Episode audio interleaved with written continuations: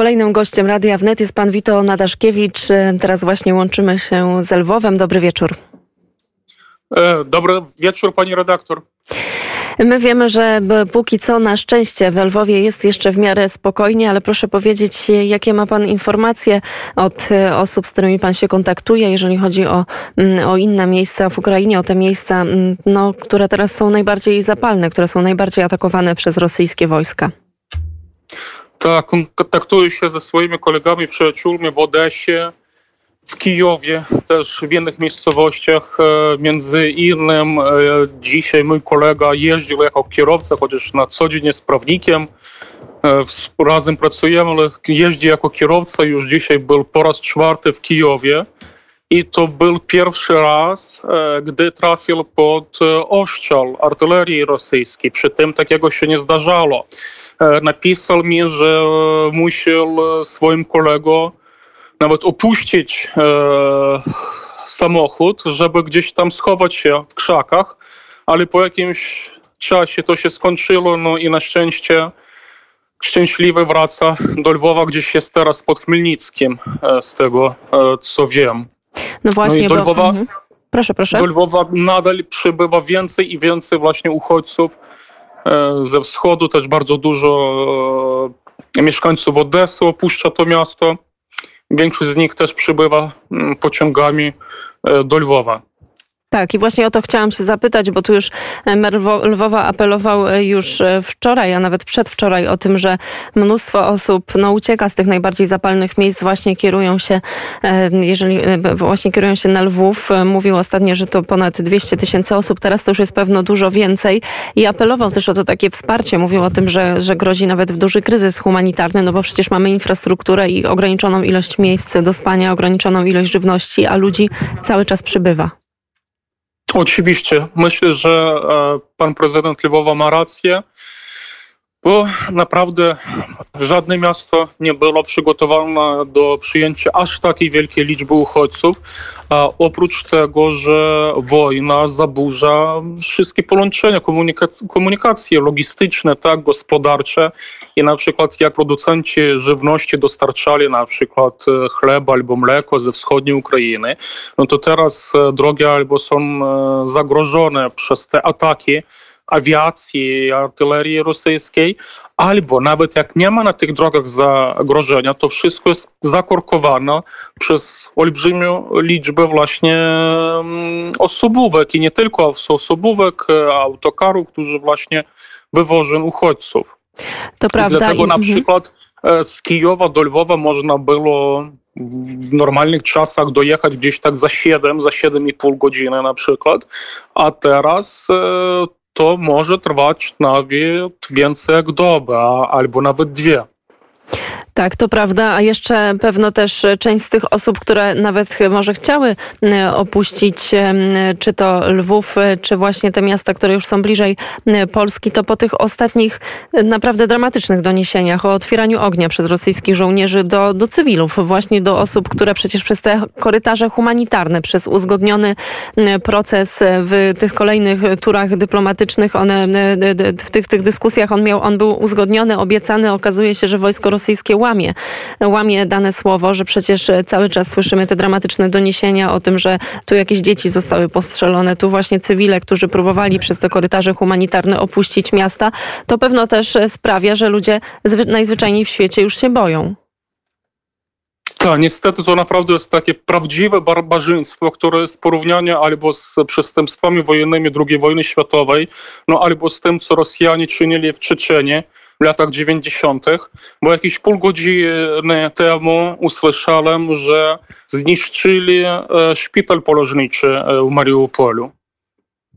Tak, i pod tym Jeszcze to nawet prezydent Zełęński mówił tak, że, że osób pod... zginęło, tak, a ile dzieci, ale Niestety to już jest potwierdzona wiadomość.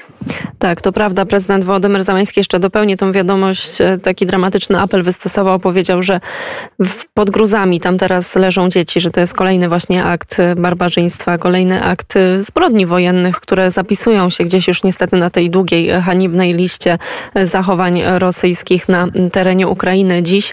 To proszę jeszcze powiedzieć w takim razie, jak pan e, uważa, jak jeżeli chodzi o morale e, wojska ukraińskiego, a także po prostu cywilów, którzy bronią swoich miast, jak ci wszyscy ludzie, którzy zostali, jak oni się trzymają, jak, jak, jak wygląda też ich taki stan psychiczny no, po tylu dniach rosyjskiego oblężenia?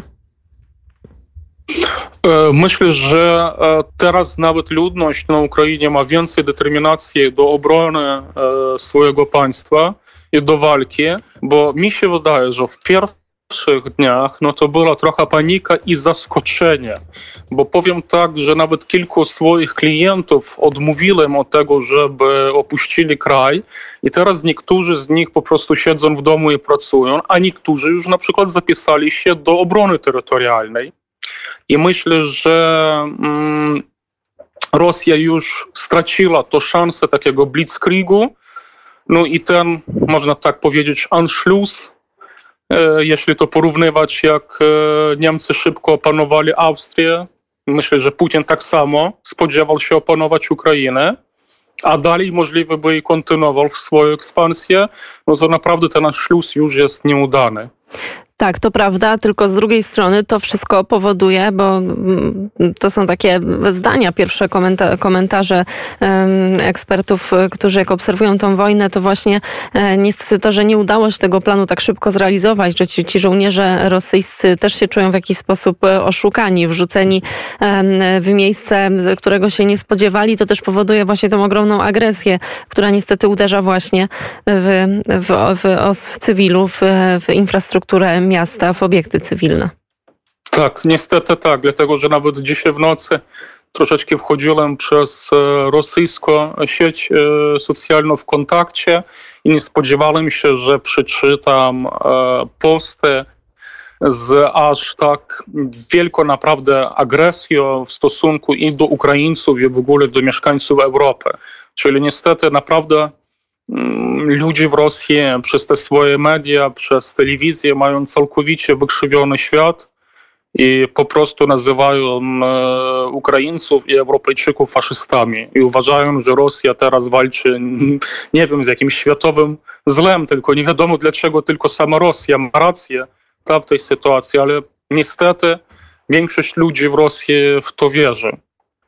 Tak, to prawda, że ta propaganda, to taka machina propagandowa jest tam rozwinięta do, do niesamowitych e, rozmiarów i to, to często nas e, e, tutaj bardzo mocno zaskakuje. No to jeszcze na zakończenie pytanie o, o reakcję świata zewnętrznego. No wczoraj mieliśmy dużą konferencję prezydent, prezydenta Ameryki Joe Bidena, który stwierdził, że, że, że jeżeli Polska zdecyduje się na oddanie tych słynnych już śmigłowców MiG 28, to, to, to oni udostępnią mm, to swoje terytorium. Pytanie właśnie, jak pan uważa, co powinniśmy zrobić więcej? W ogóle jak pan ocenia reakcję Polski, ale także właśnie reakcję Zachodu? Ja myślę, że niestety ta sytuacja pokazuje, że ze słabymi nikt nie liczy, tak? Dlatego, że jakby ten plan rosyjski się powiódł i im by udało się w ciągu 3-4 dni opanować Kijów, tak, to już by po prostu by nikt by Ukrainy by nie pomagał, dlatego że tego państwa by po prostu to już by nie istniało. I moim zdaniem to jest wielkie zagrożenie też mm, dla krajów wschodniej Europy, tak, dla krajów nadbałtyckich, dla krajów mm, zresztą też Europy Centralnej, Polski, Słowacji, Czech, e, dlatego że jeżeli e, Ukraina, kraj oczywiście spoza e, NATO, została tak oddana tak, Rosjanom, bo na razie niestety aż takiego wielkiego wsparcia nie było tak, że nawet Turcja od samego początku, tak jak Biden już ogłosił, że wywiad Stanów Zjednoczonych ma sprawdzoną informację, tak, że z dnia na dzień oczekuje się inwazja rosyjska na Ukrainę, Turcja i NATO mogliby przynajmniej zamknąć Dardanelle, tak, żeby nie wpuścić flotę bałtycką na Morze Czarne. I mogli zrobić bardzo dużo innych kroków uprzedzających, ale tego niestety nie zrobili, tylko pracowali medialnie. I pytania, jeśli nic nie zrobili dla Ukrainy, to czy zrobią coś dla takich małych krajów jak na przykład Estonia, Łotwa, Litwa, chociaż to są członkowie NATO, ale też mogą powiedzieć, że a to jest mały kraj, a tutaj może rozpocząć się trzecia wojna światowa i może lepiej uspokoić Rosję. Moim zdaniem, no naprawdę to jest sytuacja bardzo podobna do tego, co odbywało się na początku drugiej, sytuacja bardzo podobna do tego, co odbywało się na początku drugiej wojny światowej, gdy też oczekiwali, że no jeszcze jeden kraj padnie przed Hitlerem i na tym Hitler się uspokoi. No, ale jak już wiemy, że niestety było inaczej. To prawda i, tych... no i te... mhm. Proszę, proszę. Tak, tak, proszę. I mi się wydaje, że z Putinem e, jest tak samo, tak, że nawet jeśli teraz e, zaczną się negocjacje, tak, i tutaj na Ukrainie się uspokoi, no to nadal, dopóki Putin i jego otoczenie rządzi Rosją, Rosja niestety będzie źródłem zagrożenia dla całej Europy, nie tylko Ukrainy. To prawda i tych analogii do II wojny światowej widzimy my tutaj także bardzo dużo. Bardzo serdecznie dziękuję panu za ten komentarz. Dziękuję również. Pan Wito Nadaszkiewicz prosto z Lwowa był gościem Radia Wnet.